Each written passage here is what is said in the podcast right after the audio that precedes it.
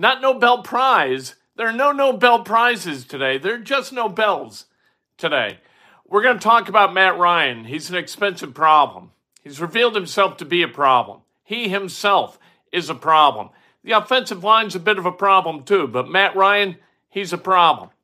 We're going to talk about one play and one missed call that sent this game yesterday, the 19 to 10 loss to the Tennessee Titans, completely off the rails.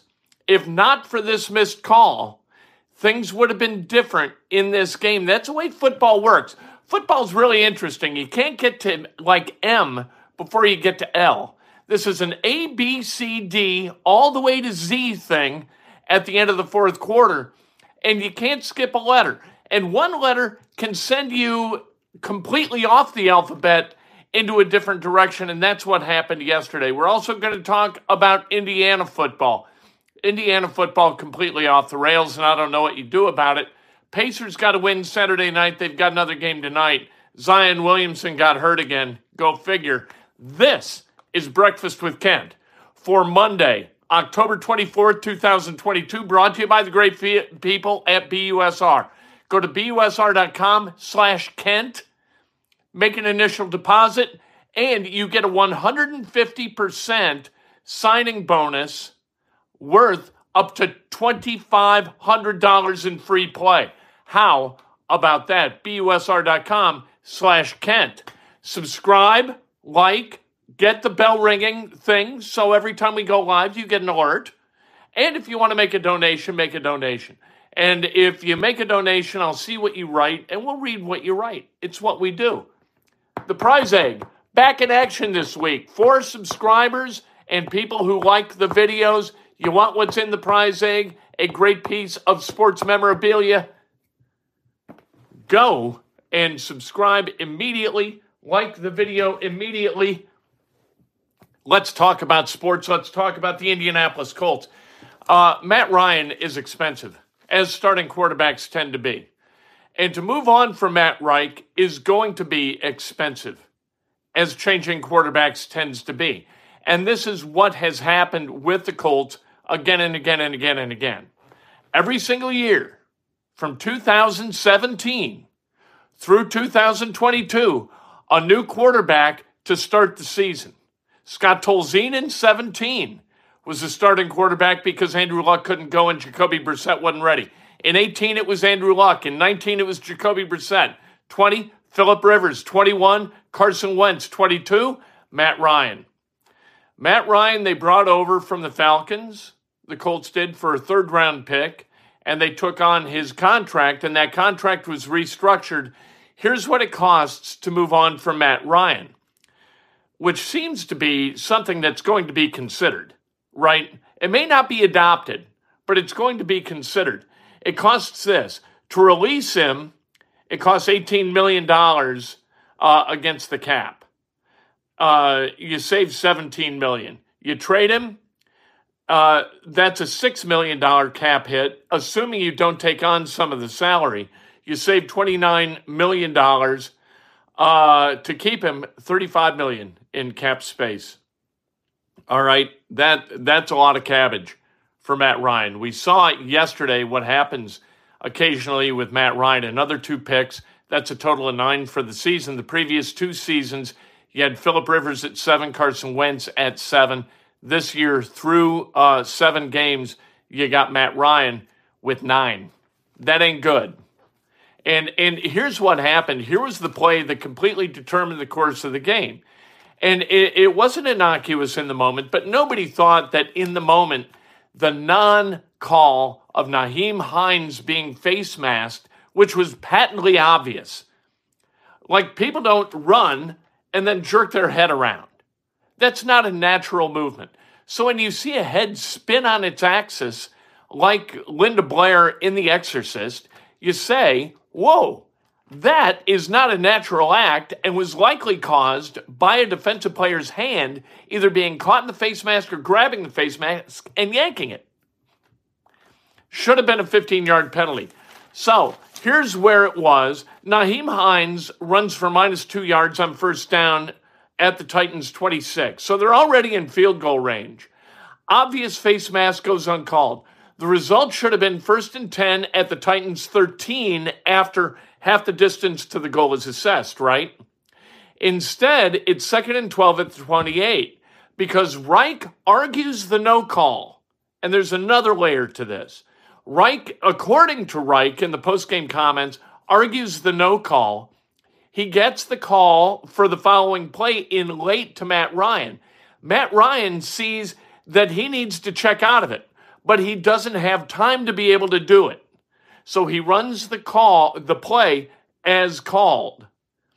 The pass to Campbell at the 24 is picked off, returned by Andrew Adams for a touchdown. It's 10 0 instead of what would have been at worst 3 to 3.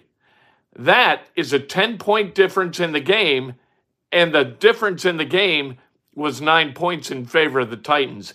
That is how games can completely unspool and run differently than it would have otherwise. The one no call set up the play of the game imme- that immediately followed the, the no call and cost the Colts this game. Now, there were other reasons that the Colts lost this game, including the following interception. But the one of the problems that exists with Frank Reich as the guy calling the plays is that this kind of thing can happen. When a head coach needs to do two things at once, usually one of those things isn't done terribly well. And that's what happened in this case. Frank Reich needed to argue with the official, and you need to do that. You need to point out erroneous calls to officials. You have to do it. Or those calls tend to pile up. You got to get in an official's ear and let them know that fairness is in question so that maybe as the game goes on, fairness is asserted, right? That's how coaches work it you can't do that and send the call in. You can't do both simultaneously. And so choosing one instead of the other subverts the quality of the other. And that's what happened in this case. So Matt Ryan isn't able to check out because the play clock has dwindled to a point where he can't do that or he feels like he can't do it. They run the play as called. He throws the pick six and the game changes and and it really changed, right? Because the the Titans didn't get in the end zone all day long. The Colts scored a touchdown offensively. Titans never did. That defense was really good for the Colts yesterday. Really good. Giving up only 19 points and the game was really kind of salted away by the time Derrick Henry got to 100 yards. This is a really good effort by Grover Stewart and Bobby Okereke. That defense played. Stephon Gilmore, really, really good again. Uh, the bad things. The Titans had the worst pass defense in the NFL going into that game in terms of measured by net yards per attempt against. The Colts yesterday, and that's 7.4 net yards per attempt against. The Colts averaged 5.1 yards per attempt raw on 44 passes. That just can't happen. That that's awful. Uh, Reich said this about Mike Vrabel: Titans don't beat themselves. That's what that's their whole mo. The saying is, you're not going to win until you learn how not to lose. Why has Frank Reich not been able to teach that in almost five years at a level better than Matt, uh, Mike Vrabel? Why? That's an important consideration as Jim Irsay and Chris Ballard evaluate Frank Reich moving into the 2023 season. Uh, how about Austin Hooper? You talk about one play changing a game. Austin Hooper, with the ball that goes off his helmet, it caroms right into his hands. That was a third and six uh, with 5.32 left on the Titans 44. If that ball falls to the turf, the Colts get the ball back, likely deep in their own territory, uh, somewhere around the 20. 80 yards to go with about five minutes left. And, and the game still in the balance. The field goal had not been kicked at that point. It was still 16 to 10. If Hooper doesn't get the happy carom off his hat and, and catch the ball, you know what? The Colts might have won that game. So the Colts are 3 3 and 1. The season isn't over, But the next two games, and this is where it's kind of good. All right, the next two games are uh, at home against Washington and then at the Patriots. Patriots aren't that great. The Titans go up against the Texans in Houston this week, and then they are at Kansas City the following week. So things are still there for the Colts. They and then it gets really tough for the Colts. But we're worried about it just like the team is. We're worried about it week to week. We're not worried about look, they got 10 games left and 7 of them are against really good teams. Don't go there. Don't look for reasons to lose hope at this point. They're 3 3 and 1. They're a game and a half out. They've got a bye week, so they're going to pick up the half game maybe if the Titans lose that week. Let, let's just say they're a game out. All right. Let's say that. Well, wait a minute. They got the tie. It gets complicated. Regardless, this is a team that is uh, in a position where fans, you and me, we should just be looking for a reason to continue to hope week after week that the uh, the light we see at the end of the tunnel isn't an oncoming train. That's where that's where our heads should be. Okay, so let's go there. At the Texans, which is going to be tough because Lovie Smith is a badass coach, and at the Chiefs. Titans could lose those two games. If they do, they go to four and four.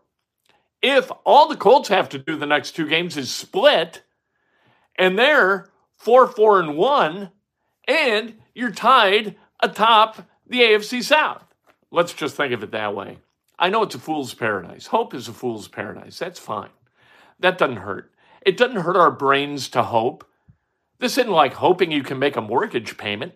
This is hoping a football team is relevant as we get into the, the meat of, of November. It's frivolous. It's fun. Let's take a deep breath and, you know, welcome hope into our lungs. Uh, IU they lost. Oh, hey, uh, you know what? Positives and negatives. Let's do that for a second. No new injuries. That's a positive. Defense has come together. That's a positive. Negative. No offensive DNA at all. Uh, Ryan turnovers are absolutely catastrophic for this team. Uh, pressure against Matt Ryan, and then Brandon Facyson, That that pass interference led to a field goal directly.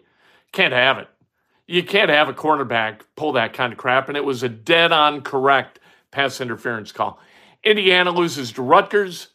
First time Rutgers had won at Rutgers a Big Ten game since 2017.